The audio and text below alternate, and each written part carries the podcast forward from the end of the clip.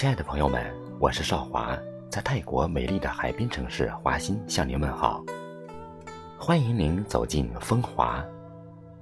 今天为您分享著名作家舒丹丹的两首诗：《盛夏访桃花源》。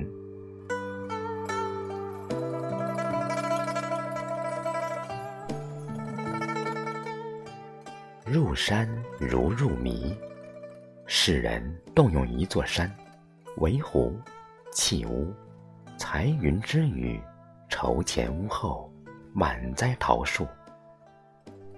桃林之美在于中无杂树，错过落英缤纷，犹有结实之喜。在豁然开朗。奏见良田屋舍之前，必须行过狭可通人的山洞，必须忍受物语般缥缈的悬念和莫名的心悸。桑竹流溪，相安于鸡鸣犬吠；几只嘎嘎嚷嚷的麻鸭，一路摇摆，止步于头日出的小石子。必须行至桃源山顶，扶栏远眺，赏源水分流，见江心笼抱舟心，夕光映照江水。这生命的源头，当得起在桃川的仙气里，为它燃一柱不息的香火。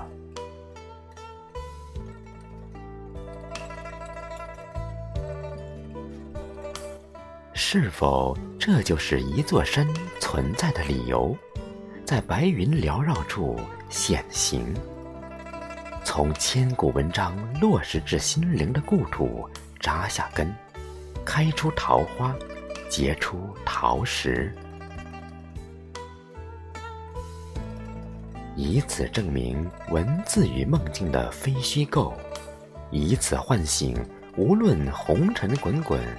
我们仍有一半身心，渴望活在浮世之外。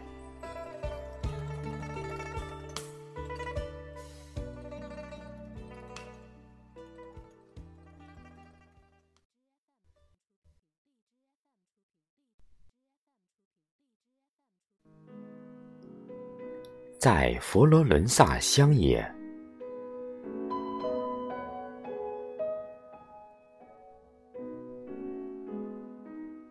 光结巢于栗树丛，喧闹如野蜂飞舞。旷野下收割后的葡萄园静寂，仿佛某剧被提前观看结局。这是佛罗伦萨的乡野，风是靛青的，紫色鸢尾花被波提千里采下，当作手礼送给春神。弗罗拉，无处不在，空气中漂浮着经阳光发酵后令人晕眩的文艺细菌。连太阳也是阿波罗的金色坐骑。